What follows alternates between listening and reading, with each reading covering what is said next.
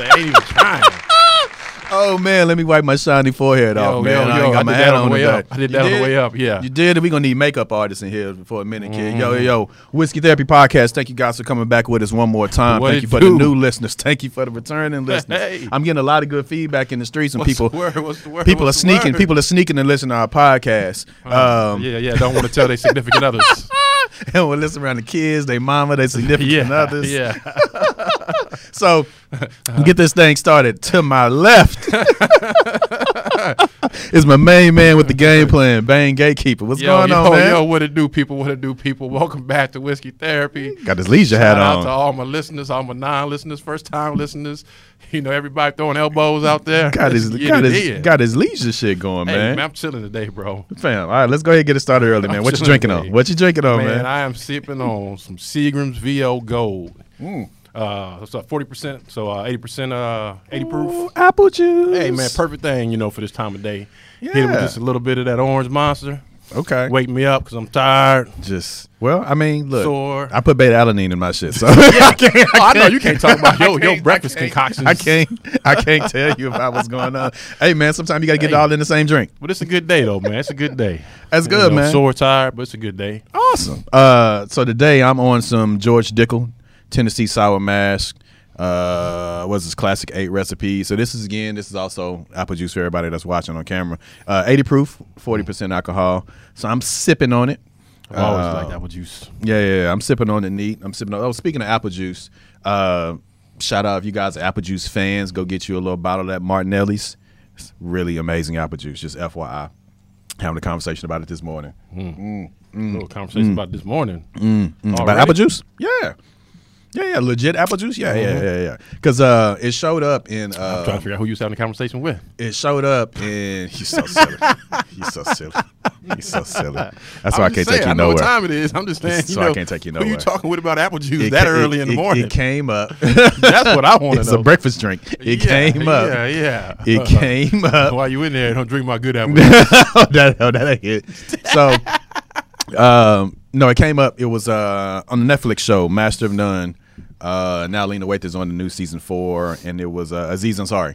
And one of the first episodes, it was hilarious and fucked up at the same time. Yeah. So he takes a girl out. He met her, I guess, on the app. It was the first date. They had a good night. They went home, did whatever it was. But you think the condom broke, or he was in there raw, right? So, of course, hey, you on birth control? Conversation happened after. Yeah. You on birth control? No. Well, let's go take an Uber to go to the stores like CVS or whatever it was, whatever drugstore was in New York. So, they're 2, 3 o'clock in the morning at CVS walking in, going to get Plan B pill. Yeah. So, as they're standing in line, he's like, ooh, apple juice. And he sees his Martinelli's apple juice. And he just completely strays from the seriousness of the conversation. He's like, ooh, have you not had this? This is so amazing. And, you know, he does his thing. Yeah, I know how he does. Yeah. So, so after that, I was like, let me try this. Look, if it makes you forget what you just did, because this apple juice is so delicious, let me go try the apple juice. And I tried the apple juice, and I was like, all right, some good fucking apple juice. Yeah, some good apple juice. So if you haven't, go get some Martinelli's apple juice. That's the tangent. That's one tangent. Today's phrase of the day is. Oh, we got phrases of the day now. I mean, if you don't do it, no, bring it. I'm ready. I'm gonna get my quote right. Bring it. You can't make your dick like what it don't like. That's the phrase. That is the phrase of the day. That's the phrase of the day. If your body don't function with it, your body don't function with it. So, hey, you gotta. Sometimes you just gotta go with what your body telling you. You gotta trust it. I'm just saying, your body ain't gonna lie to you. Yeah, sometimes you gotta trust it. Your brain will do it a lot, but your body won't. Yeah, your body can see through the game. Ooh, buddy, and it'll let you know. See through the game, the makeup. Yeah, it ain't always because you old. Ain't always because you old or you sleepy. Yeah, sometimes somebody just take control and say, nah, we're not going to let you do that, player. Yeah, you better come. We're not going to let you do that, player. You better start running through your excuses. Oh, I think I'm drunk. Yeah. I had a long day today. You better run through your excuses. You got looking fine earlier. Low T, low testosterone. You got something had to happen. So how you doing, man? Wellness checks all around the room. Hey, kid, what's on? Give a shout out since you're over there on that side, kid. You doing all right, man? We ain't seen you in a while. Good, man. Glad to have you back. The screens are moving a lot faster today, man. I sure appreciate your service. Second week in a row, we got respect with our logo coming in. I like it. I like what you guys are doing in here. Yeah. So how you doing, man? What's going on? You came in real chill today. Man, I'm chilled out today, man. Laid back. You know, had to get my back checked out. Just got luckily it's just a muscle aggravated. So bit time taking it easy. Still doing some light stuff and some stretching. But I got to take it easy for a couple weeks. Yeah, you don't want to come to my class. Yeah, well, man. I mean, I try to go to the gym and do stuff light, but it's just not in me, you know. So I gotta. It's like a consistent fight. Like, you know, lift light, lift light. And I'm like, this is light. But then my other part is like the little thing on the little devil on my shoulder. Like, that ain't light. It's like, that is light. And it's like, no, it's not. And it's like, So no, it's just a slow roll. You know how it is, though. When you get out of shape, every time you have to get back in shape, it's harder. Yeah, it sucks. You know, and you know it's coming. You know you gotta go through those ins and outs of getting back in shape and being tired and sore and, you know, feel like you need a handicapped little pole in the bathroom so you can sit down and take a shit. Yeah. You know. Yeah. Yeah. And that first day's always shit because you go back and you try to, like you said, you try to temper down your head. Well, I got to go light. So you going light in your head, but then your body will tell you at the end, like, you didn't go fucking light today. Yeah, exactly. Yeah. So what you want me to do? It's that constant battle. But, you know, slowly but surely, by the end of the year, I'll be back to where I can put in real work. Okay. All right. So, yeah, I've been torturing my students the last couple of weeks. There's been some people saying that I'm like second or third on the list of people running classes for getting them fit. They don't feel like they do anything in my class. I said, okay, word? They told you that? I said, word? You want to say that out loud? Did somebody crazy tell you that, though, or somebody regular told you that? Probably a little bit of both. Okay. I'm just checking because, you know, when it comes from somebody crazy, you can't trust it. You can't. So everybody's been having very spirited workouts these past few days, man. So man, I know. I had to switch, man. I had finally watching YouTube trying to figure out, it's like, man, I got to adjust some stuff. And I forgot this cat's name. I'll try to have it next time. But he was talking about after he got done bodybuilding, you know, he was out for a while and then he started working out again. So he changed to a split where he just do 2 days on and 2 days off. Yeah. And so he works like one muscle like every 6 to 7 days. And that way he gives his body plenty of time to recover. Okay. He ain't in there, you know, every day trying to kill it. And yeah, I need that old man workout. I need that. Yeah, that's what I said. I said I need that old school, you know. Yeah. Yeah, you still get the pump. You still get the pump, and then you still get time to recover. Because us, it's like, especially when you're out of shape for a while, right? You try to cram a lot of shit into a short period of time. Right. Like, while I have the time, let me go do this shit. I got to work everything I can. Yeah. Because I'm going to be busy the next 3 days. Yeah. And you end up being hurt the next 10 because you did that. But everything's going good, man. That's physically, mentally, everything's good. Yeah, man. You doing all right? Mentally, everything's all right. You know, just day to day, just living. You know how it is. We talk about it all the time. You get in this position where you're comfortable. So, but at the same time, you know you could be doing more. You could have more, and it's just like, which direction do I go? Because when you go get more, then you got to put in more work, and it takes you away from other things. And so I'm at that point where trying to figure out what's next, but at the same time trying to figure out how to do it without having to expend too much energy to get there. Yeah. Man, I'm glad I came on this episode because I'm in that same boat, bro. Yeah. Yeah, that's the thing, man. It's always about, you know, is the energy you're putting forth worth what you're trying to get to. Yeah. Now I'm about to switch some shit up major, man. Like I'm about to make some drastic changes. Do you have a microphone while you talking to us? Yes, sir. Yeah. Okay, I just want to make sure we can hear you. Yeah, okay. Us tall people can see the microphone. Oh, yeah, I can't see shit. Yeah, us tall people can see over there. No, I can't. Nah, man, I'm talking to an Air Force recruiter right now. Oh, so, you finna go that route? Yeah, okay. Dog. I need to build discipline, man. I'm 25. I feel like I'm in the same boat. So you want somebody to force you to have discipline? Not force me, but I want to travel too. Okay. Right? So I'm like, why don't I just do that route? Plus, I mean, like America's given me good opportunities and stuff like that as compared to where I would have been if I lived in Pakistan. So for me, I'm like, okay, this would be a good way to give back, right? And also expand my horizons, get a different perspective, meet new cultures, be around new cultures, and do it on the government's pocket. Man, this is what I tell young cats all the time. As long as you can get out of it, something that's going to allow you to be better in life after you get done. Yes, sir. Yeah. Right. So the traveling and stuff is fun. You know, doing it on a dime is fun. It's the Air Force, so you're not in the Army or the Marines. You know what they, I guess, you know, hashtag grunt work. You know what I mean? But make sure that you can get some type of education or training while you're in there, or they're going to pay for it when you get out. Yes, sir. So that when you get done, you got something more than just memories to show for it. Exactly. And that's always my main thing. The ultimate goal for me is to do comedy, right? So the reason, one of the reasons I want to do it is I feel like I'm in a rut. Like I see the same shit every single day, right? I'm around the same type of people every single day. So for me, I feel like being in a in a structured environment where it's like, yo, you're doing this, this, this, and this, and being away from my phone for a little bit, I think I really need that, so that way I can just learn how to focus in and just go black. You know what I mean? Okay. You know what I mean? All right, let me touch on that, because you have 2 points in there that actually kind of led into what we were going to talk about today. So I recently just signed a contract for a new opportunity, and I've been going back and forth about stuff. So I've been taking, I'm on my third month of my sabbatical away from corporate life. I've still been running gyms and still been doing the podcast.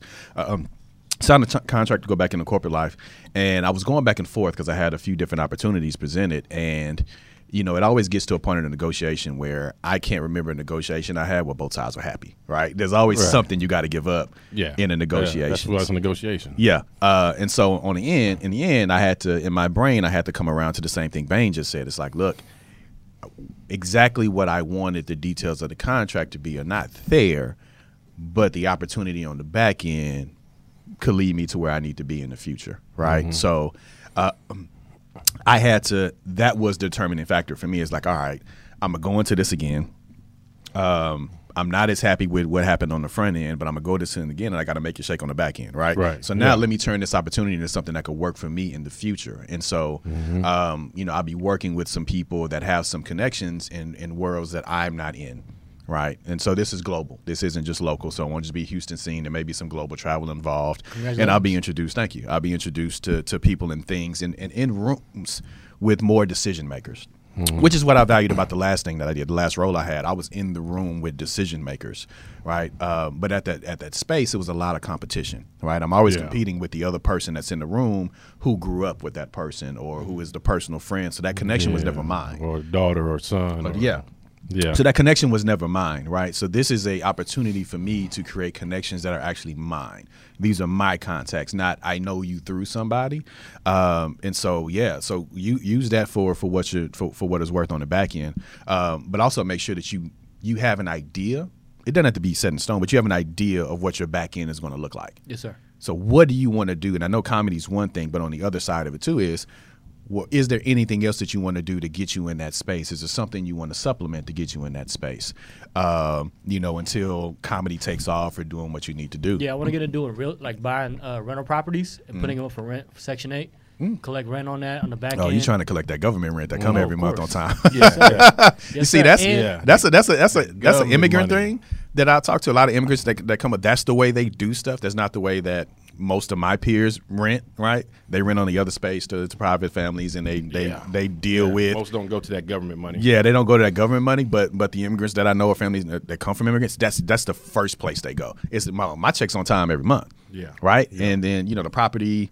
You only got to meet minimal standards. Yeah, you only got to meet minimal standards on it, and my check comes like clockwork. Yep. Which is understandable because half of the time you're going to expect your stuff to get tore up. Yes. So yes, which is what people have to deal with. Yes, it's a balance, you know.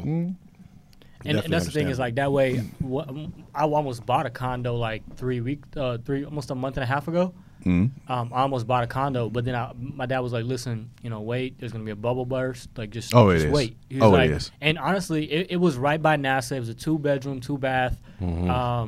It was in CCISD for $90K, which would have been a great deal. Yeah. Right.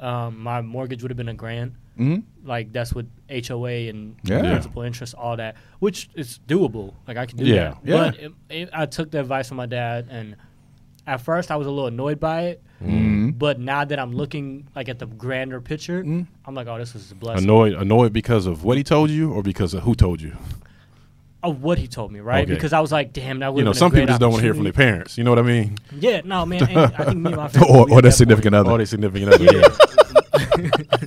Me and my parents, we're at that point right now. Now it's just like we're cool. You know what I mean? Yeah. Okay, but that's good though. That's a good place to be. Yeah. I think about it. Just because of the shit that we've been through, right? Like, yeah, that's real. That's real cool. That's a good place to be, though. That's real cool, and it's another thing too with this thing. It's a long game, right? It's a test in patience. Yep. So I get caught in, and maybe you were too, and in mine initially was like, well, I can do this now as a good deal, but it's like, yeah, maybe now it's not the time to get that because you need to do some other stuff, or like you said, the deal's going to be better later. You're playing a long game, right? You're still in your 20s. You still have time to get there and do what you need to do. If you're talking about going to the Air Force. No, now you got to have a company, a mortgage company or something, or a rental company property run it for you. Yep. Or you got to leave it in the hands of your parents or somebody you trust. You know, it's a lot of stuff to go into that when you talk about how does this piece of the puzzle fit into the rest of the puzzle. Yep. Sure. You know, overall. Sure. And then maybe there's some allowances that you'll get from going into the Air Force that allow you to have a better deal when you come out too. Exactly. Yeah. Right? There's better certain loans. Yeah, better loans that come out with it. And so, yeah, man, play the long game. Like, I know it's like now. Mm-hmm. But what I had to, and this is what frustrated me to no end going through this search that I was doing is we had a lot of no's.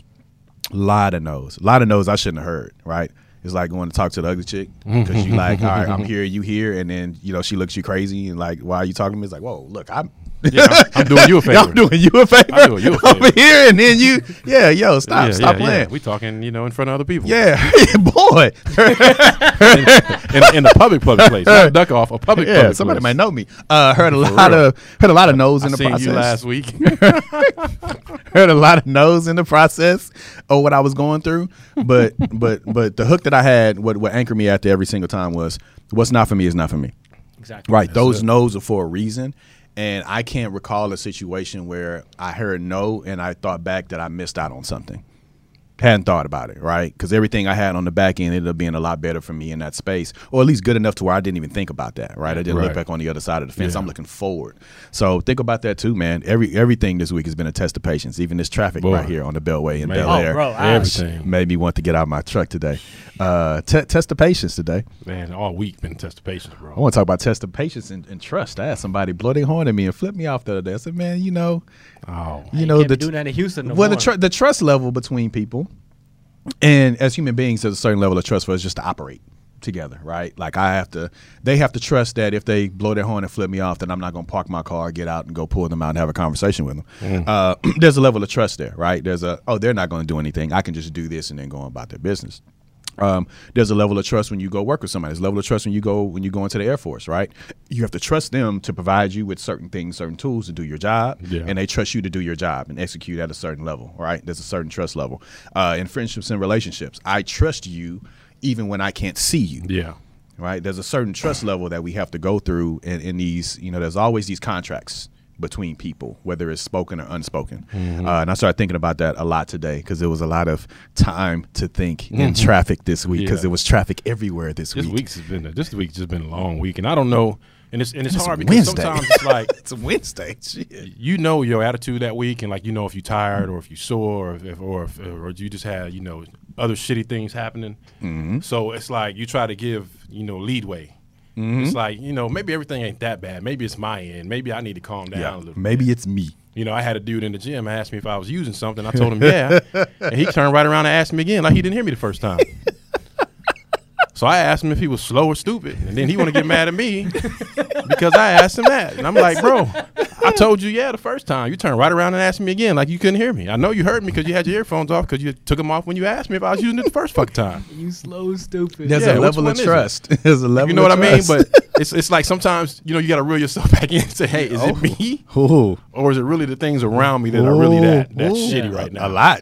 And a lot of times I just say it's me and just kind of let it slide and just... try to get through because my default is me. Repercussions. Yeah, my default is me now. My default is me, or the second default is maybe they have something going on in their life. Maybe they're having a bad day, which causes their IQ to drop several IQ points and makes them act stupid. Those decisions come with age. Because when you're younger, it's always the other thing. Yeah, it's always the other thing. And I'm learning that right is like for example, like kind of piggyback on what we were talking about a little bit earlier.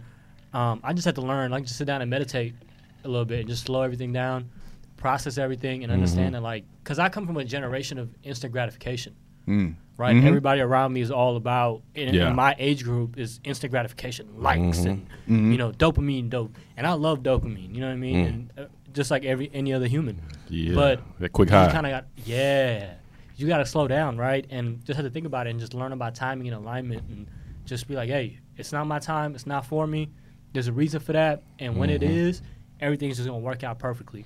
Yeah, it's just a process. Sometimes you gotta trust the process. Sometimes. Yeah. And I've been wanting. It's crazy that I brought that up because I've been wanting to read The Alchemist for a while, and then I finally just got it. Just kind of worked out properly to where I'm at right now in my life, to where that book is good. Because when I was 18, I bought a 48 Laws of Power. And I started reading that. That one. But in that time, I was doing, you know, heavy on drugs and stuff like that. So where it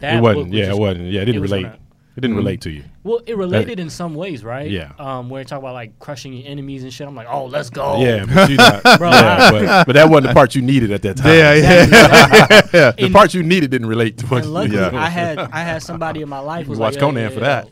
He was like, yo. I had a mentor at that time. Was like, yo, calm the fuck down, bro. You're going a little crazy. That's not for you right now.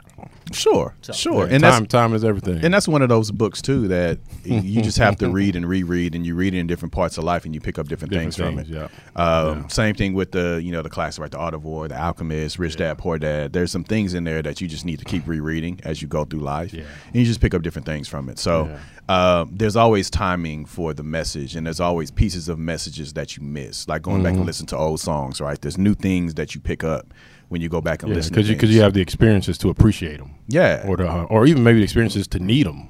You know? Yeah. Yeah, stuff hits you differently. Yeah, stuff hits you differently in those spaces. So, yes, this week, test of patience. Yeah, it's been crazy week. Oh, well, before we go on, one quick shout out to Senior. My old man turned 60 today. Oh, hey, happy birthday. Happy birthday to you, sir. Seeing you later. Me, you, and your grandson are going to have a ball today. Yeah. And we're going to shoot your new shotgun. Three generations. Yeah, we're going to shoot your new shotgun. Yeah, what you get? Oh, he's getting a Benelli. Benelli? Oh, look at that. Like M4 or? Oh, no, the one I had. Oh, okay. I was just checking. You know, I'll just put it out there. Yeah, yeah, no, since it's a gift on my end because he wanted something for the house. So and having conversations with him, you know, he turned 60 this year, I turned 40 this year.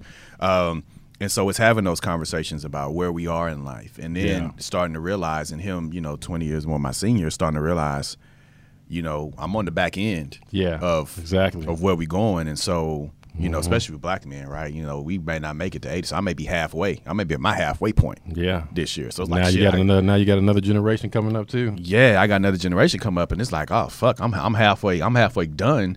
So what does the next half have to look like? Because, you know, you always feel like, oh, well, I could have did this and I fucked off some of that. So where am I going now? That's why the decision and my sabbatical was so important, and my decision for the next year was so important, because it's like, what do I want to do? And stuff that I have to do now, I don't have the same luxury as being in my 20s and making those decisions and seeing stuff through. Now it's like, all right, I really have to make sure to pay attention. We talked about budgets. I joked about having a budget last week. And it's like, never really had to think about having a budget. And so now it's like, oh, well, shit, I got to actually put some money to the side to do this. And I got to make sure that I have passive income coming in for that, right? So I'm not as reliant on the you got more than just yourself to be responsible for. Oh, boy. That changes the whole world right there. Woo, it changes a lot. That changes the whole world when you have more to be responsible for than just self. Self is easy. Yeah. But when you got other shit to be responsible for, man, it changed the whole world. Yeah. Yeah. It's it adds a different layer. It has a different layer of stress. It has a different layer of I don't think people fully understand that. And even if, you know, you don't have kids that are yours, or, you know, you got, it's like people always have stuff. They got family that they got to look out for. Like it's always something there that are making things so anxious for you. And so with that, I'll actually segue to second tab for me. So I'm watching a show on Netflix called Startup. Right, it's based out in Miami. Three principal characters in it. One is a Jewish young man. I think he's in his 30s in the show. There's a Cuban young lady in there, and I think she may be in her 20s, early 30s, and she's a developer. And then there's a Haitian man that's there too. So it shows three different lenses of Miami, right? The Jewish guy grew up with money. His father had money and all that stuff there. Haitians are immigrants. They have little Haiti there. Cubans are coming in as immigrants, and they have that piece. And it's about kind of how their lives go differently in that same place, but they're all led to the same goal throughout the show, which is a startup, right? They're starting a company up. I won't give away the whole thing because it's a few seasons. I'm in season 2. And then it has dude that's in there from the Marvel movies. The agent, the dude that got shot in the back. He is a fucking despicable character in here. They should have never let him in fucking Wakanda. From what I seen of him in this fucking show. But it's a good show. Like I said, I'm in season 2. I like the way that they're doing the background of the character development. Like, you'll see the differences in how the Haitian immigrants come in and what they have to go through, and the differences of what the Cuban immigrants go through.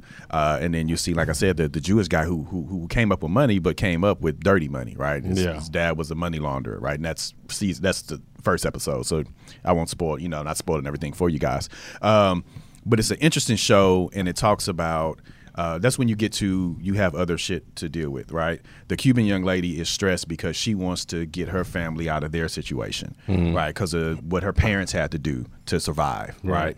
The Haitian young man is trying to get, you know, his family out the hood, right? But he still has things to do in the hood because that's how they make money. That's how you live. That's how they make money, right? And he's trying to get out the hood, and they're pulling him back. The Jewish guy is really just trying to step out of his father's shadow with that dirty money and make clean money. He's had things given to him throughout his life. He has so even though he's got money, he's still got shit he's got to deal with. He still got shit he got to deal with. Right. That he's trying to work around. And all of them, like, none of them are satisfied with the way life is going for them.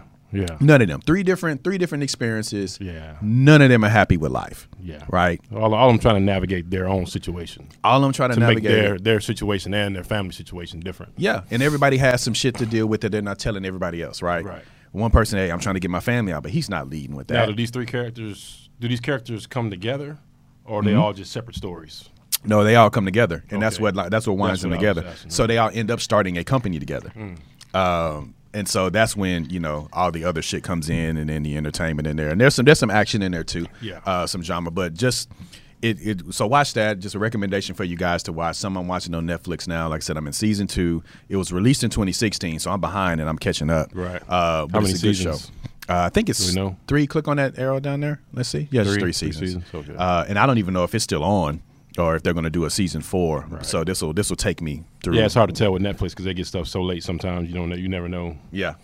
You might be able to catch up and catch the next season on regular TV. Yeah, but it was. Yeah, it did? It ended November 1st, 2018. That's when they did? Yeah. Okay. Well, hopefully they come to, look, I can see a way that they wrap this up, right? It's not something that needs to go 10 seasons. Right. But, yeah, it made me think about that. It made me think about what everybody's doing for people in their lives, and how every decision to them could be like do or die, right? This is what gets me out of this situation. This is what gets me into this space. And then there's some ego in there too. Like, I'm doing this shit because, like, I feel I'm the best at it, and I'm doing it, and I'm pissed off because somebody else says they're the best. Yeah. So it's really good, and I know you like that element of looking at the issue behind the issue. Yeah, exactly. So I think it'll be a good watch for you through a few of them. So I say take a shot at it and see where it goes. I'll give it a go, see what it do. What have you been on? Man, I've been, I saw you had it up here already. I did watch Black Widow yesterday. Well, give me your thoughts, and then I'll give you my thoughts. Which actually, it wasn't horrible as I thought it was going to be. You thought it's going to be horrible? I thought it was going to be horrible. I didn't think it was going to be horrible. I didn't think it was going to be Fast and Furious 9 horrible. So this is my thing. So my first concern was, what characters are they going to bring in, and what actors are going to bring in without bringing in the major stars that we've seen in Marvel movies? Mm-hmm. That was my first question. Okay. I was like, what are you going to do to not bring these other characters in that will take over the movie, but to make sure the same aspects of the Marvel universe is there? Right. You know? Mm-hmm. So I think they actually did pretty good at that. And it had just enough comedy in it, you know, just enough relief.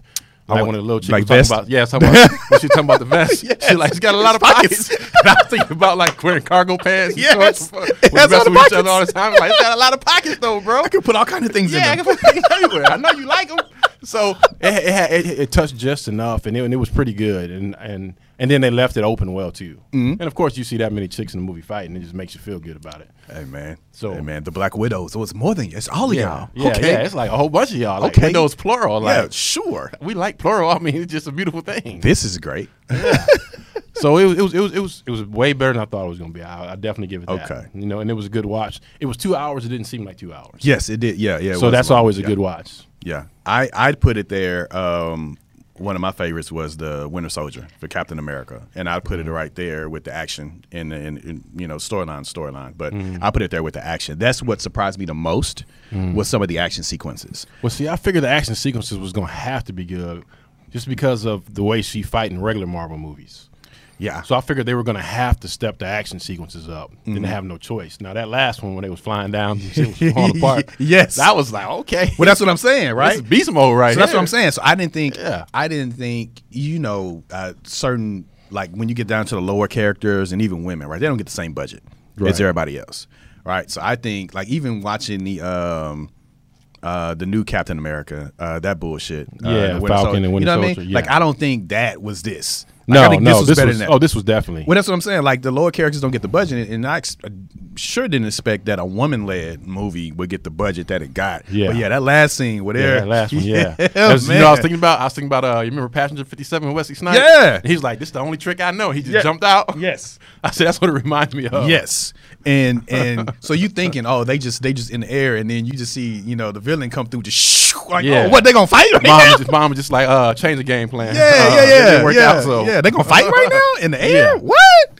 But that's some Black Widow shit, though. It is. So and that's why I like it, is because I like the fact that the action and the sequences that they had was actually kind of around the way she does things. Mm-hmm.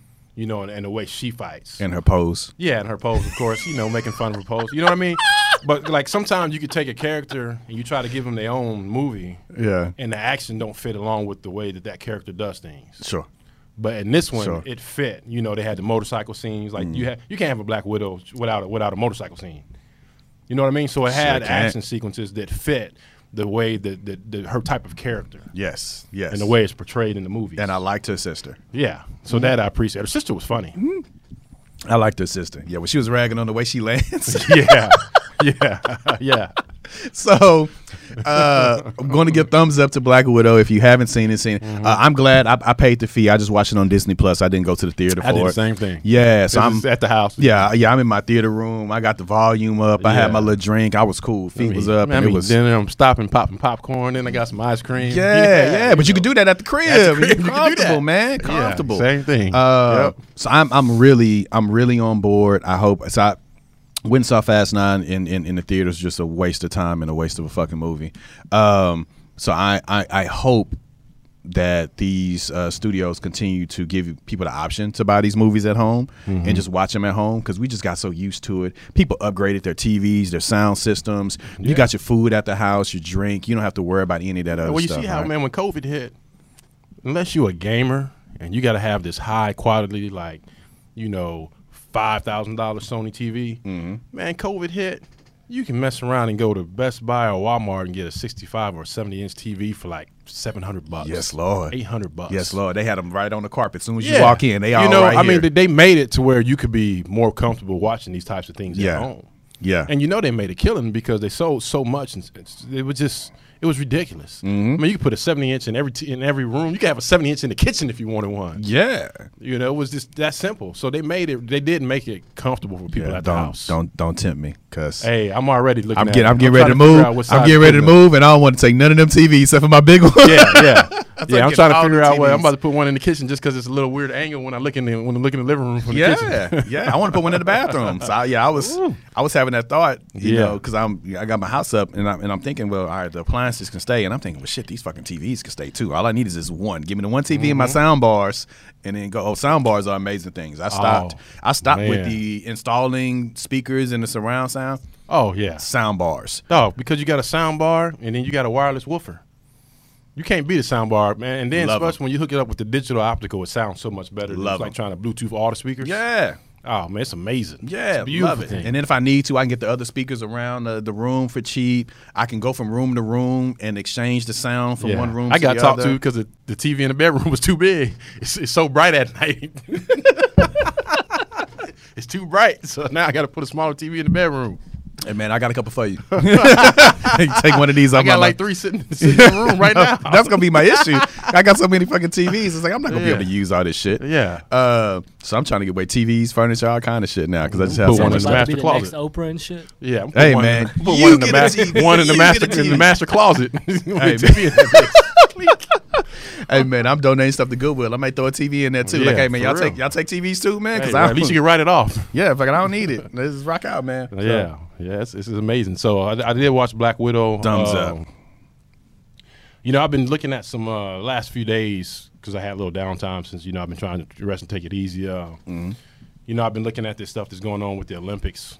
With the swim caps and the testosterone levels for women, and it's just amazing the things that we as black people still have to go through. Mm? And the Olympics, so let me say this. So the swim caps is like way off left. Sure. Because you're talking about something. You're talking about something with, so you got a, basically you got a company called Soul Cap. Mm-hmm. And they make swim caps for people with, for basically for African American descent people who have natural hair. Mm-hmm. Because regular swim caps don't have enough room in them. Right. And I was watching one news show, and the lady on there swam in college and the Olympics, and she was talking about how when she, the black girl she swam with, then they had to wear 2 swim caps, and they used to pull out their hair and stuff. Yeah. Like she was talking about it, like things that you don't really think about. Mm-hmm. But the Olympics was saying that these soul caps, which make these caps that have extra room at the top, you know, for women with natural hair, they were saying that they don't follow the natural line or the natural curvature or whatever of the head. You know, not exact word, not word for word, but that's what they're saying. Now we're going to go back to the shape of skulls. Go ahead. Exactly. So you know where my brain goes. Well, what's normal? What's natural? Yeah. You know where my brain goes. Right, so you got all these things that pop up. And you got the 2 biggest things, though, that was really interesting, and I really want to see where it goes, is mm-hmm. One, having an odd-shaped swim cap actually slows you down in the water. Mm-hmm. So why are you penalizing somebody for something that's actually going to slow them down in a sport where people win by like a 10th of a second or a 100th of a second? You know, when you're watching swimming, when they touch the wall, it's like, you know, 0.001 second that somebody won by or something. Yeah. So one, you're penalizing them for something that it's actually going to slow them down, mm-hmm. so it's not going to give them an advantage. That's the first thing, mm-hmm. but it's not the main thing. No, the main thing is that they're saying that because the soul caps are not certified by the Olympic swim board or Olympic board or whatever, because technically they say that they have to have a certified swim cap, right? When you look up the original swim cap, it actually says that it was made to keep white women's hair. Or Caucasian women, however they put it, it actually says that it was made for their hair to keep their hair out of their face when they're swimming. Mm? So it says it's made for white people. Yes. So it's like you have this cap that you are saying is made for white people, not for black people or any other people, and now you're going to say that something that's made for these people is not allowed. Sure. And it doesn't give them an advantage. So I'm really interested to see where this ends up going. With the swim caps, with a lot of things that happen, the regulations and you know, we have to have stuff certified. Most of that stuff, if not all, is driven by capitalism, right? I'm going to certify this because this person gave me some money, and then that company can make money, right? Mm-hmm. So being certified for the Olympics is big business, and you have to go through hoops, and I'm pretty sure there's some back office deals that get you there, right? So it's not.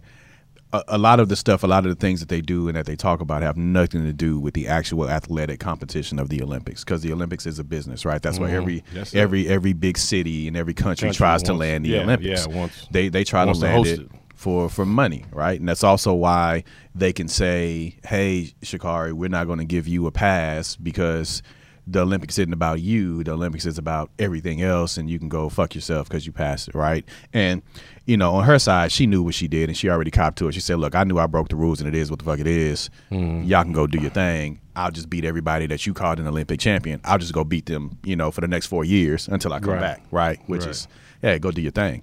But, yeah, it's all business, man. And I'm interested to see what happens.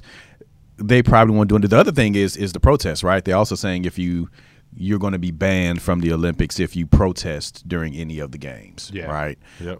So that's the other part of it too, right? And these protests during the games, like that's what the Olympics has actually been for. Yeah, because going back longer than 76, what right? What good is protesting outside of the games going to do you? Mm-hmm. Like you're going to protest the 4 years that it's off? Yeah.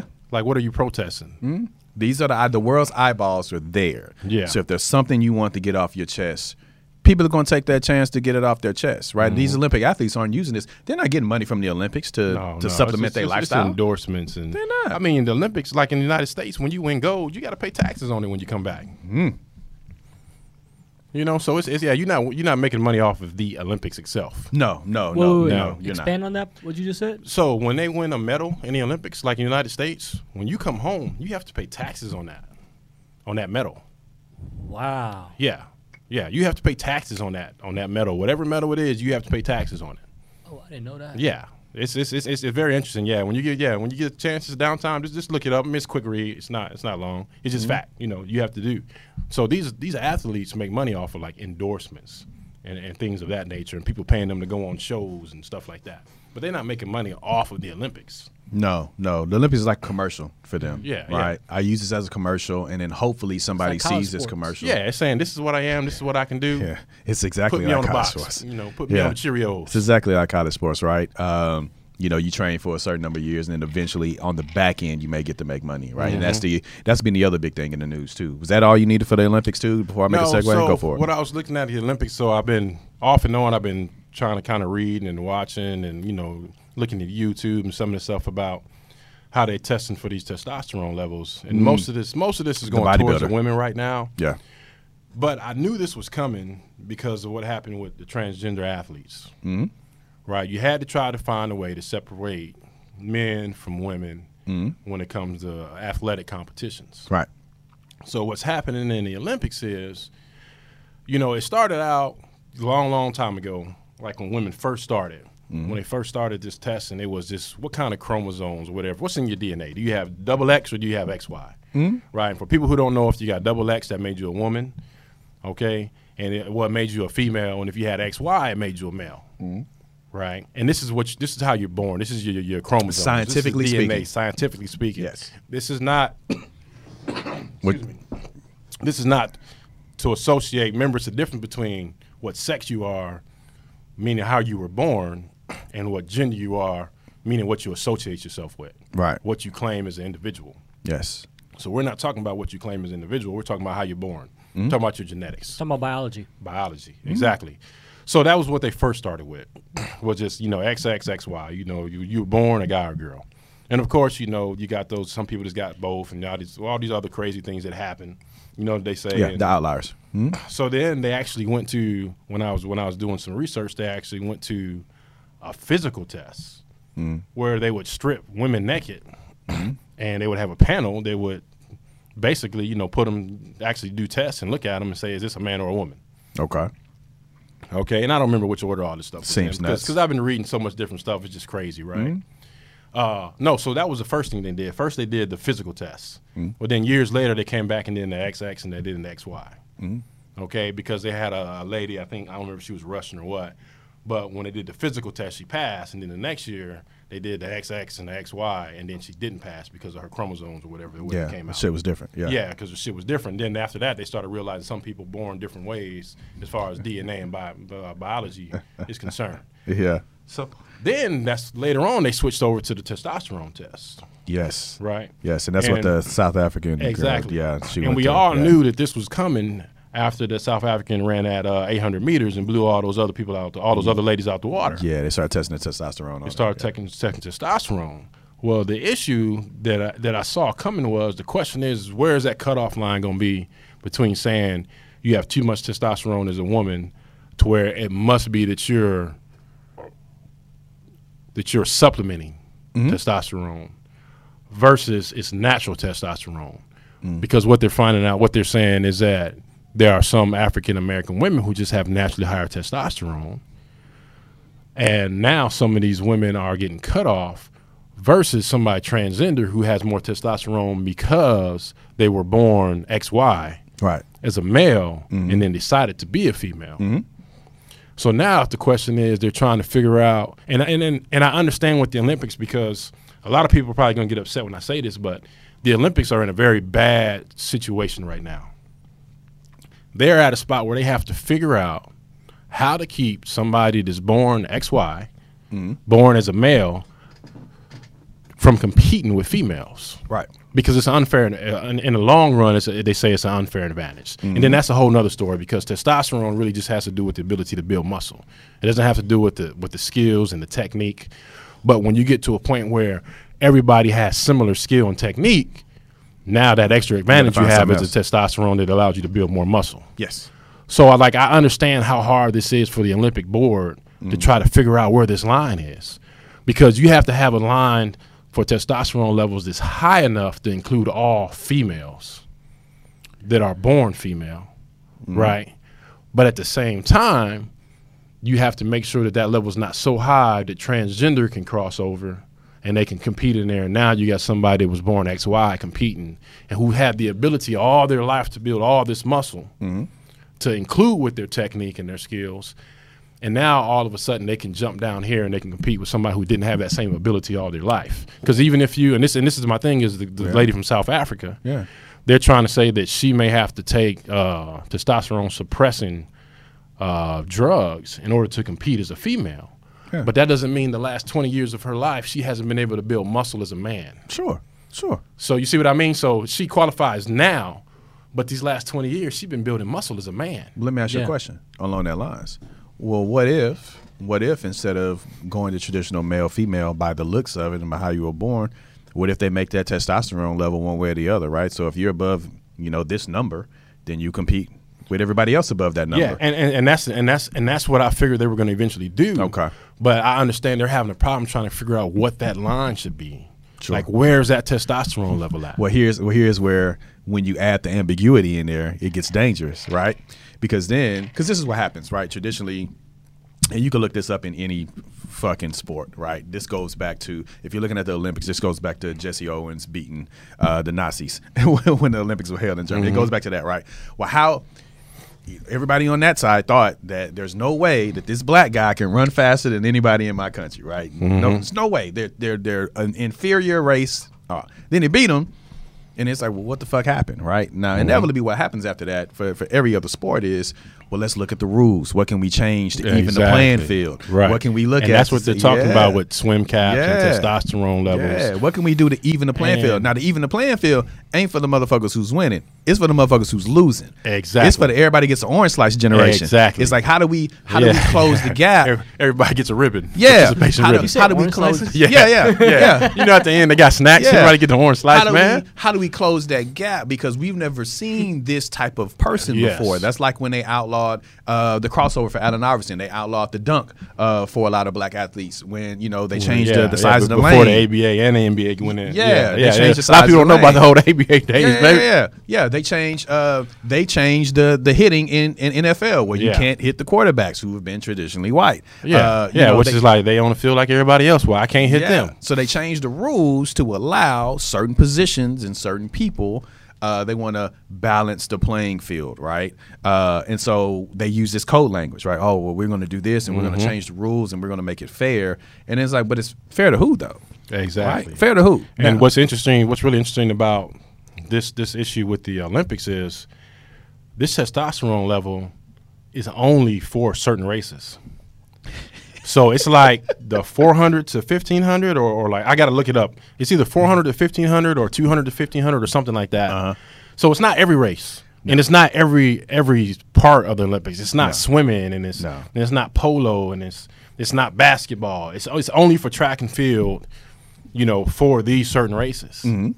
Which is like, how does that transfer over? Because what the Olympic does, the decisions that they make is going to transfer over to other sports. Oh, definitely. Which is why we're having all these issues with high school sports. Definitely. And, you know, it's you got people protesting now in high school, and we talked about a little bit last time where you have high school parents that are upset because it's like my daughter is competing with somebody that's really a male but think that they female, and they're really just competing for second.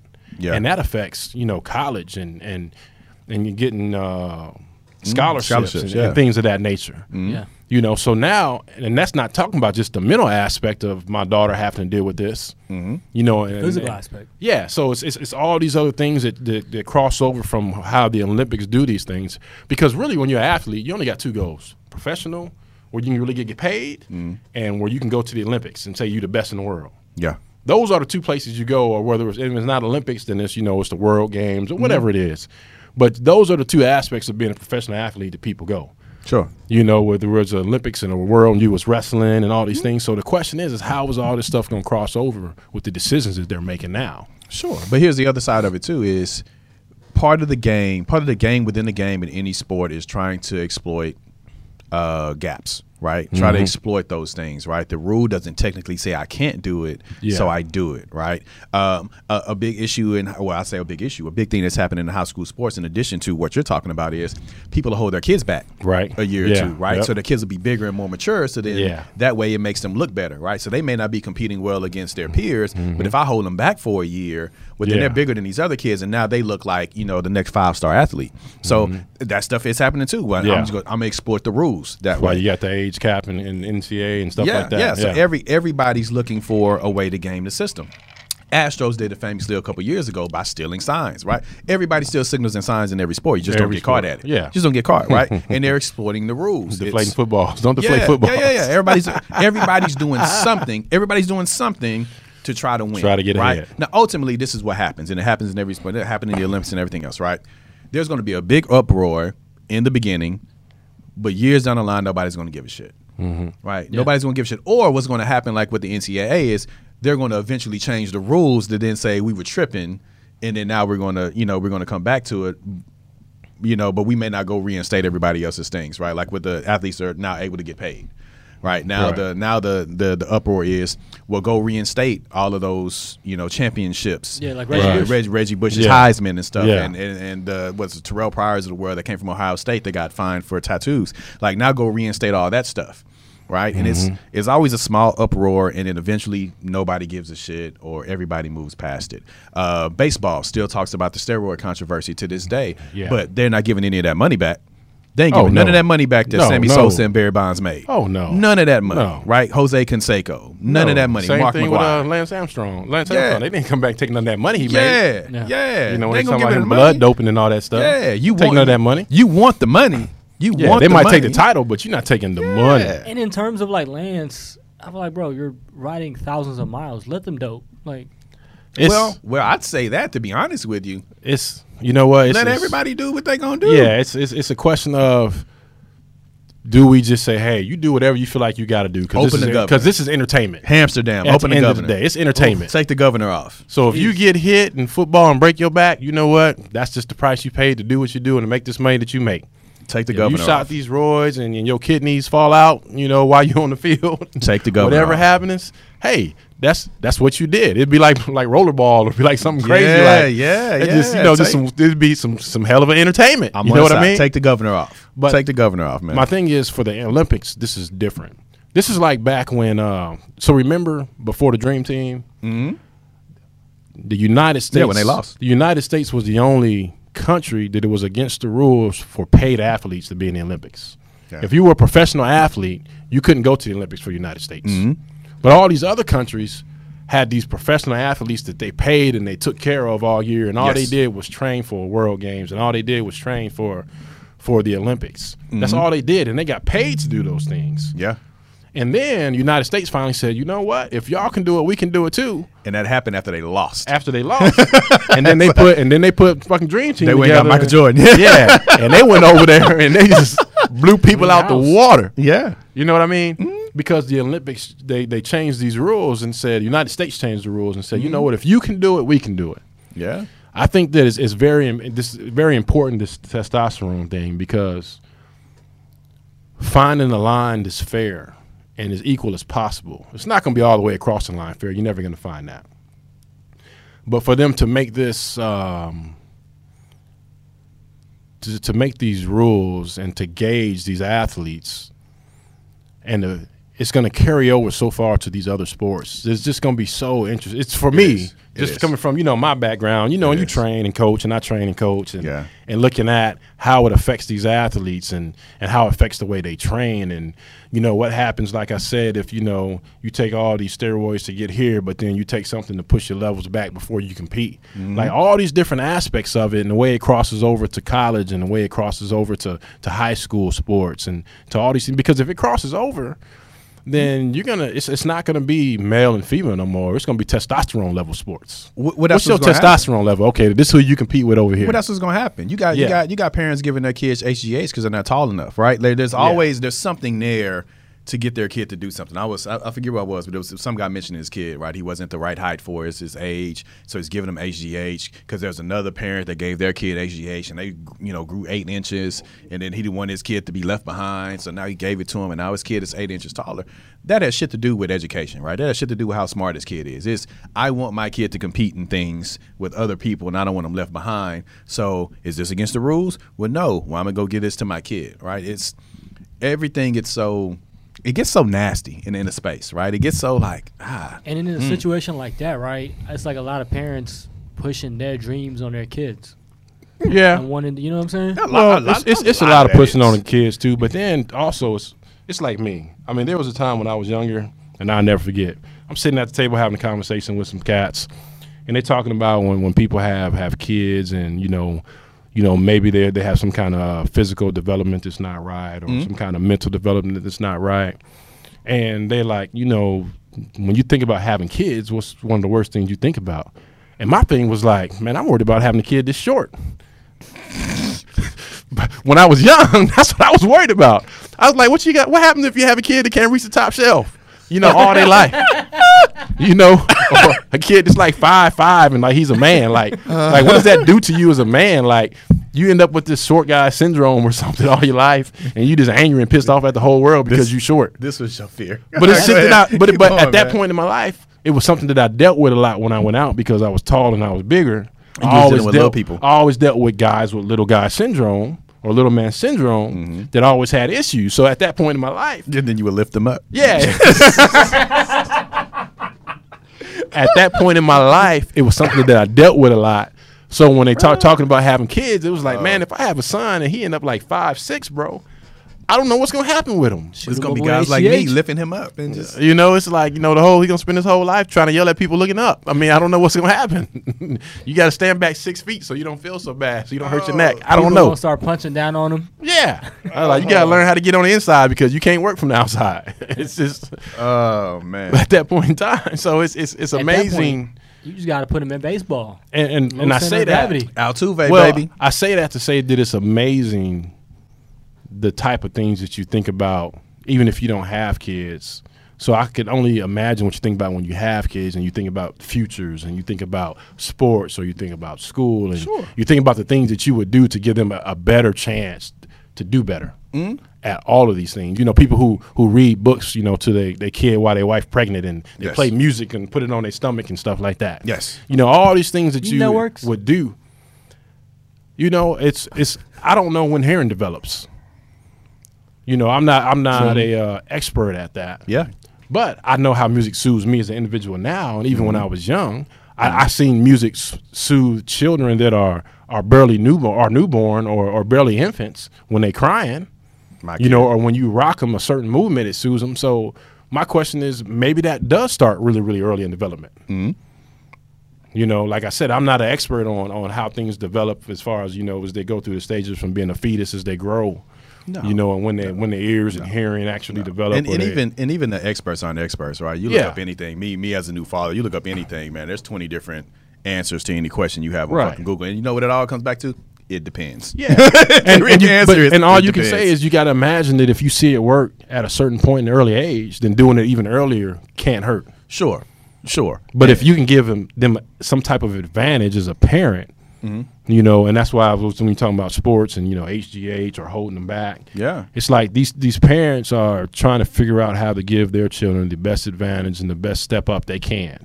Yeah, in life. Yeah, that's the most challenging thing though of being a new parent and asking older parents. That's the most challenging thing. It's not just raising a black man in America. That's one, but then it's like, all right, well.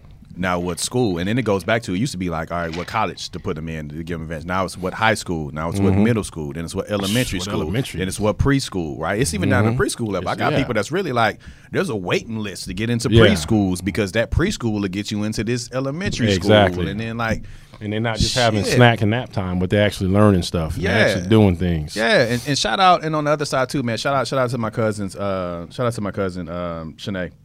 She has a son now, T2, he's starting college classes, and I think he's 14. starting college classes. I get his age. He's like 12 or 14. He's in somewhere in that range. But he's starting early, right? And it's congratulations, kudos. She homeschooled her kids, all of her kids to a certain age. She homeschooled, and all of them are exceptional educationally, right? They're well-rounded, vegetarians, in some cases vegans, and all this stuff, right? And they're excelling at what they do. But the first thing that popped in my head was concern. It's now you're putting, you know, this early teen in an environment with more mature people. So he's actually physically going to college? Yeah, he's actually physically going to college to take college classes. So is it one of those programs where they graduate, when they graduate high school, they graduate with associates? Yeah, I've seen quite a few of those programs. Yeah, it's something like that, right? My little sister's doing that. Yeah, it's something like that. But he's saying that she homeschooled him, and so he's actually going to college. Yeah, now he's going to college. Not graduating high school with an associate's degree. He's actually physically. And that's why I asked him, because I want to physically understand. He's physically going to college with, and now he's in the position with people that's more mature than him. And that's the part that I'm concerned with, right? So yeah, you may be smarter than people, or as smart as people you're in the room with. Yeah, but the social and the physical aspect is going to be a big hurdle for them to get over, right? Because him being a younger person, right, he's not going to be able to date anybody that's there. He's not going to be able to hang out with anybody that's there. No real life conversations. No real life. And not only that, but he's also coming from homeschool. Yes. So he doesn't even have this social aspect of going to school. Different level of socialization.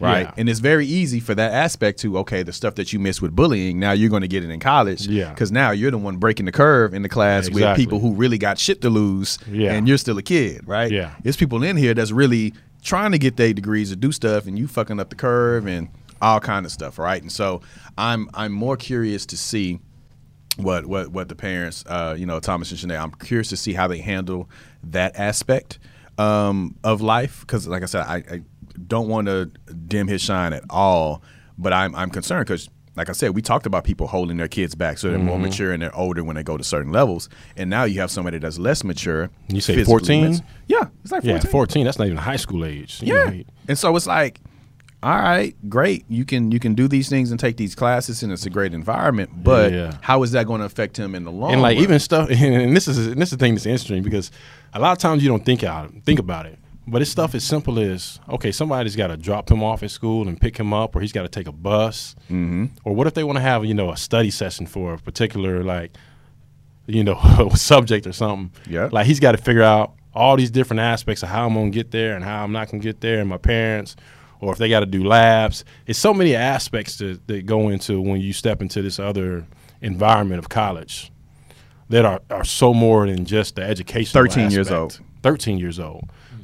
So more than just the educational. So when you put them in that physical aspect of actually physically going to college, you know, where you got teachers that talk differently than they may talk in high school, because they expect you to be mature enough to handle it. Yeah. And teach differently.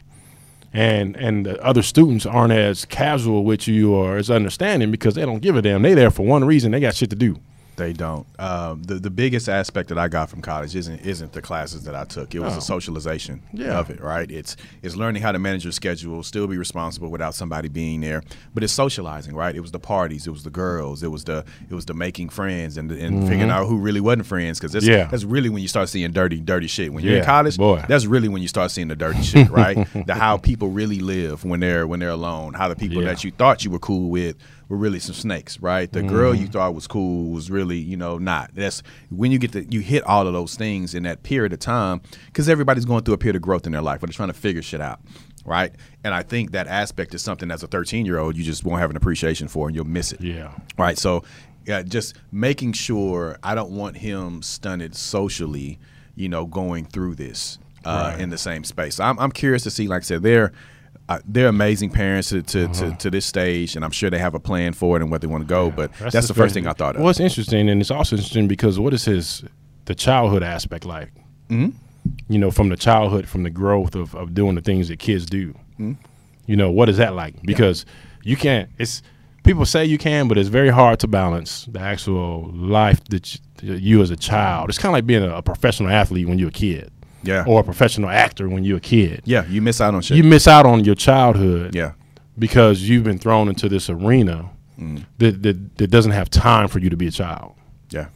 So when he steps into this aspect of college life and his social life and everything is different, what is his childhood life like? Mm-hmm. Like, is he still at home, you know, playing video games and, yeah. you know, so he's not playing sports with kids his age and, yeah, you know, can he have a regular conversation with somebody his age? Is he still hanging out with kids? Yeah. Is he hanging out at all with kids his age? Yeah. You know, what is it? So that's that whole social aspect is just, it's just interesting to see where it goes. Yeah. So I'm curious. I'm curious. Like, shout out to him. Congratulations, man. I mean, shit, being able to enroll in college at 13 is amazing. Yeah, I don't, that's I just the mental capacity to even get there. And like I said, all of their kids are well-rounded and are doing things. I'm really curious as about the social aspect, which I was curious about it anyway because they were homeschooled, right? So they're around each other.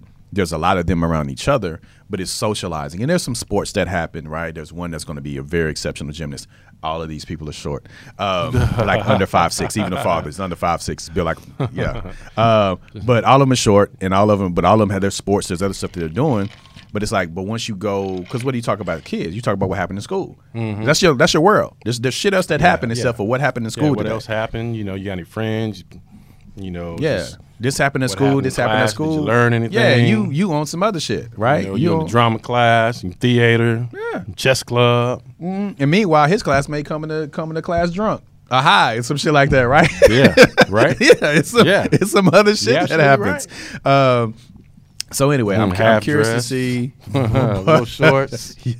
That's going to be a different. No bra. That's going to be a different aspect. Yeah. At 13. That's going to be a different aspect. Yeah. He going to start feeling himself. It's going to be literally, it's going to be a different aspect of life. Hey, and even, you know, and, you know, depending, of course, on what school he goes to, but you talking about a 13-year-old or 14-year-old, depending on how old he is, when his birthday is, you're talking about, think about how many freshmen, not even like the older people that's in college, that's really got something to do and somewhere to be, but the freshmen that just got out of high school, they're just there because that's just what they do next. Don't really give a damn about nothing else. They just there because they told that's what they do next. Ran into a lot of those. They're just wilding out. Yep. You know what I mean? He's going to be around those people. Yep. Those people that don't give a fuck about class, don't care about nothing. And matter of fact, gonna give you even less of a fuck because they friends with the smart kid. Yeah, they don't care about. They don't care about nothing. No, nothing. They don't give a shit about nothing, man. They look. They figure they got at least 2 years before they got to explain to their parents. Passing around edibles before class. Yeah. You know what I mean? Before they got to explain to their parents, you know, why they gonna drop out. Yeah, little fella, you like gummy bears? Yo, T2, don't eat the gummy bears, bro. Yeah. I'm going to look at the camera. Hey, don't eat the gummy bears. Don't eat nothing anybody else give you. No gummy bears, don't drink nothing, brownies. Don't eat nothing, don't do anything. Yeah. So that social aspect is insane, man. Like, that's the kind of shit they make, like, TV shows about. Yeah. You know? Like Atypical. Yeah, like Atypical. That's the type of shit they make TV shows about. They got a new season. Yeah, that just came out. So I gotta catch up on Atypical. So before we get out, I want to hit that third tab. So we were talking about concerts coming back. And so there was a concert that's happened. Lucky Day was in Houston, and it was originally outside, but because we had so much rain, they moved it inside. And remember, I said I made old man it, and I just go to R&B concerts by myself. Yeah. He was like, "All right, you don't know." So click through this. Let me show you this crowd. Keep going. Keep going. In here? You in here? No. Oh, okay. No, look at this. Oh. Women. Elbow to asshole. Elbow to asshole. Women and COVID is all in there. So what I say on the other side, so gentlemen, if you are out here on the side, let me tell you who's not waiting to be asked on a date to go to these concerts. Women. Because it is nothing but women on this picture. We're on the shout out. But women can do that, though. Women can go with 5 of their friends. And I'm just saying, you just got to be one of them dudes. That's me and you and Sox can't just show up together at a Lucky Day concert. We can. We just got to go. We got split. We got to separate with the door. We got to split the room. We got 2 women in between. Yeah, we can't be sitting next to you, all 3 of us. They'll look at us like, oh. It's like you can't use the same urinal right next door. Yeah, hey, bro, this all these spaces, you got to go over here, man. Yeah. You can't sit next to me. But man, shout out to him. That concert looked very contagious. It looked like it was an amazing time. Shout out to it was given by Good Vibes Only HTX. Where did they end up happening at? Did they say? There was an inside venue on Richmond. I don't remember what the venue was, but go to the right 2 picks like that one right there. That looked That looks nuts. Yes, that does. That looks fun. Yeah, yeah, that looks nuts. It is, but that's like before COVID. That's young people fun though. That's not our fun. That is young people fun. That is not our fun. There's not a seat in that bitch. I bet the AC don't work right. Oh boy, everybody in there sweating. You want to see the bathroom lines, the like bar. Where's the bar? So me, you and Sox were there. After that, we be at the bar all the way in the back. It smells like fucking ass and cocoa butter. Yeah. It smells like balls, ass, and titties. Yeah. And it's more ass and titties in there than balls. Because like I said, I'm looking at this crowd, man. There ain't too many dudes in there. Yeah. Now, there's some of them that are hiding it. Yeah, I'm not ready for that yet, bro. I'm not ready for that either. Take me to an arena where everybody got a seat. And a stage spin, and I'm good. Yeah, I went to Circuit because we were talking about it, and I was like, oh, man. But I was like, let me tell you this. I ain't doing that, though. No, I'm not ready for that. I ain't doing that. All you see is arms in the air. For people who can't see the video, and all you see is arms in the air and people right next to each other. I went to go see Rogan. Oh, you did? That mug was packed. Oh, look at you. Sold out. He was looking at buying a, he wanted to buy or build a comedy club in Austin. Yeah, in Austin. Mm-hmm. So how was he? How is he in person? The show was great. Okay. The people that he brought on, the features, his set was amazing. Okay. It was just we gotta talk about you being a Joe Rogan fan. Why? We're not gonna do it today because it's a long conversation. Yeah. We gotta talk about you being a Joe Rogan fan. Cool. Yeah. Because some of the guests and some of the stances he takes, I just want to get your opinion on a lot of shit because he's all over the place. Do you think those are his stances or he's playing like devil's advocate? No, I actually think those are his stances. Yeah. I don't think he's the devil's advocate type person because his shit's all over the place. Mm. If his shit was consistent, like Alex Jones or somebody else, then I'd be like, okay, then maybe you're doing stuff. Or even like a Bill Maher, right? Like if it was that. But he's all over the place where he finds something agreeable with every guest that he has. And he has guests across the spectrum of shit, which makes me think those are really his views on stuff. Right. Because I don't even see him. When I've watched him, he doesn't disagree a lot of times. He'll kind of state his point and then let the other person talk. Right. So I don't know if he's playing devil's advocate, but if he is, he's fucking amazing at it to the tune of whatever his $100 million contract on Spotify is. I tried to watch, what was that show on HBO y'all was telling me about? You and Sox was telling me about with the God, what's her name? Sam J. Yes. I tried to watch that show. It was just all right, but it wasn't like really good. Okay. I mean, I don't know. It's like you watch it to see where it's going, but it's not really. You're not watching it because it's good. Okay. You know, and it's not even like overly interesting. You're just watching it because it's something to watch. I can appreciate that. It was odd watching it because it's like I don't really understand where this is going or what the point of it is. Now I'm only like 2 or 3 episodes into, so maybe it gets better. But no, if you don't like it now, you're not gonna like it. Okay, yeah, it's consistent with the first. It's not too many episodes. It's consistent with the first one. Yeah, it's just talking about the same shit that's like always been talked about. It's not nothing new. Sure, but the perspective is from a stud lesbian, right? Yeah, yeah, so and I get that, but it's just like. So part of me was it's interesting, right? Like hearing her perspective on things coming from a masculine side of being a lesbian, right? I find stuff like that. It's just funny that you said the masculine side of being a lesbian. But yeah, I know. You know, that's a whole different conversation. I'm just telling you what their explanation was. Yeah. So some people are like, what did he just say? Yeah. That's a whole topic in itself. It's a whole topic in itself. But to make sure what I like about stuff when I watch stuff, and I listen to a podcast called The Read too, with Crystals and Kid Fury. So I like to listen to different points of views from things, from different people who identify as different things. Right. Just so I'm educated on stuff. Yeah, right, yeah. And I understand. I understand. That was my interest level. It was but like, it don't make it good, though. You just you watching it as more as a learning. Sure. Look, it's like doing history homework. I watched reading a history book. Look, I watched The Chi, and The Chi ain't good, but I'm in it already, so I'm going to just see where it goes. It's like doing homework. Or something you learning, but it's not that you really. It's not that you really want to be there. He said it's homework. Yeah, it's not that you really like it, and it's really just super interesting. But you're learning something, so you keep watching. We got thumbs down from that damn Sam J from Bang. Like I said, I was okay with it. I was entertained at some parts. Some parts was just silly, but you can understand it was the first show. I mean, it was the first show. It because she was trying to workshop some shit. It's like you said, you learning stuff, so you keep watching it. Mm-hmm. But you're not watching it because it's good. You're watching it because you're learning. There were some pieces in there that I laughed at. There were some pieces in there. Some stuff that but you there was some, at. Not all the time, bro. There's a lot of comedians. There's a lot of comedians out there. Well, I'll put that shit on. You say not all the time. I'll put that shit on, and I'm just dead faced the entire time. I was like, none of this shit is funny, and that's. We'll talk about that another time. And this is more your space. There's a lot of comedians out there that just say some shit. I was like, none of this shit is funny, like at all. Like I don't even get like. You know what I get from comedians now? Sideways chuckle. I like to watch different comedians, just put them on for a little bit to see what kind of comedian they are. Okay. You know, some people like visual comedians. You know, high energy body language. Yeah, you know, like Martin. Yeah, like early Martin. Top. You know, and then some people like more like realistic political comedians, where or like Dave Chappelle, where they talk about real life and they make it funny, but they're really talking about serious shit. Yeah, that's why Patrice was so funny. Well, so before you guys go, because this is a long conversation, I actually want to get into that because I want to talk about the Patrice O'Neill's of the world. I want to talk about the Bill Maher's of the world, the Joe. I want to talk about those comedians in that space because I think we had that conversation, especially with where you want to go. But I don't think we have time for it, so I'm gonna put a pin in it. But shout out though too. My other thing is the comedians who like those one-liners or like those like. Oh yeah, real stare where they tell these jokes, and some of them just hilarious. Bruce, Earthquake, those guys that have those one-liners that just hilarious. Yeah, it's just hilarious. It's like this is ridiculous. Yeah, but yeah, looking at the different types because it really is. It's like Chappelle said, it's an art. It's not just you don't just get up there and talk.